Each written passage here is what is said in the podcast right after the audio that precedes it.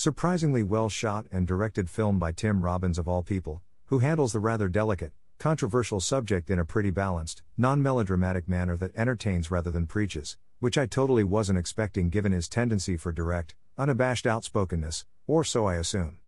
And actor turned directors don't usually show the level of filmmaking craftsmanship that he does here. It's almost as though he actually studied the art and thought things through rather than just throw himself into it blindly like so many others before him. Well done. The film is also quite funny at times, which I also wasn't expecting. The film as a whole is just full of surprises. You go into it thinking it's going to be this dark, solemn thing that's going to depress you half to death and leave you with a hatred for capital punishment and those evil, evil people in government that allow it to go on, but no, it doesn't do that. Instead, the film gives you a funny, well acted emotional story about compassion, understanding, and, inevitably, atonement, in all its forms. What I really liked about the film, and this goes back to the non preaching thing I mentioned earlier, was that it never makes excuses for what Sean Penn's character did nor what kind of punishment he deserves as a result.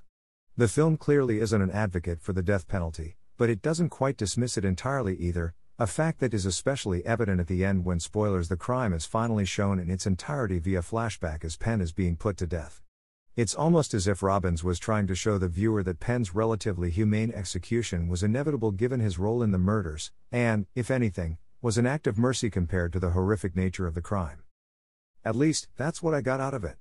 Some could argue that the film is actually showing how the execution is just as horrific as the crime, but then why show us the murders at all, let alone at the very moment of his death? It's hard after watching that flashback not to at least understand and sympathize with the people who want him dead, so why show it if your intention as a filmmaker is to advocate against the death penalty?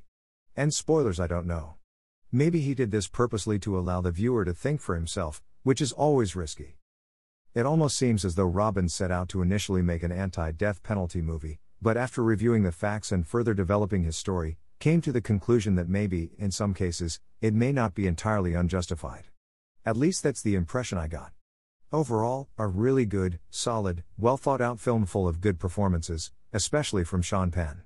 Worth watching.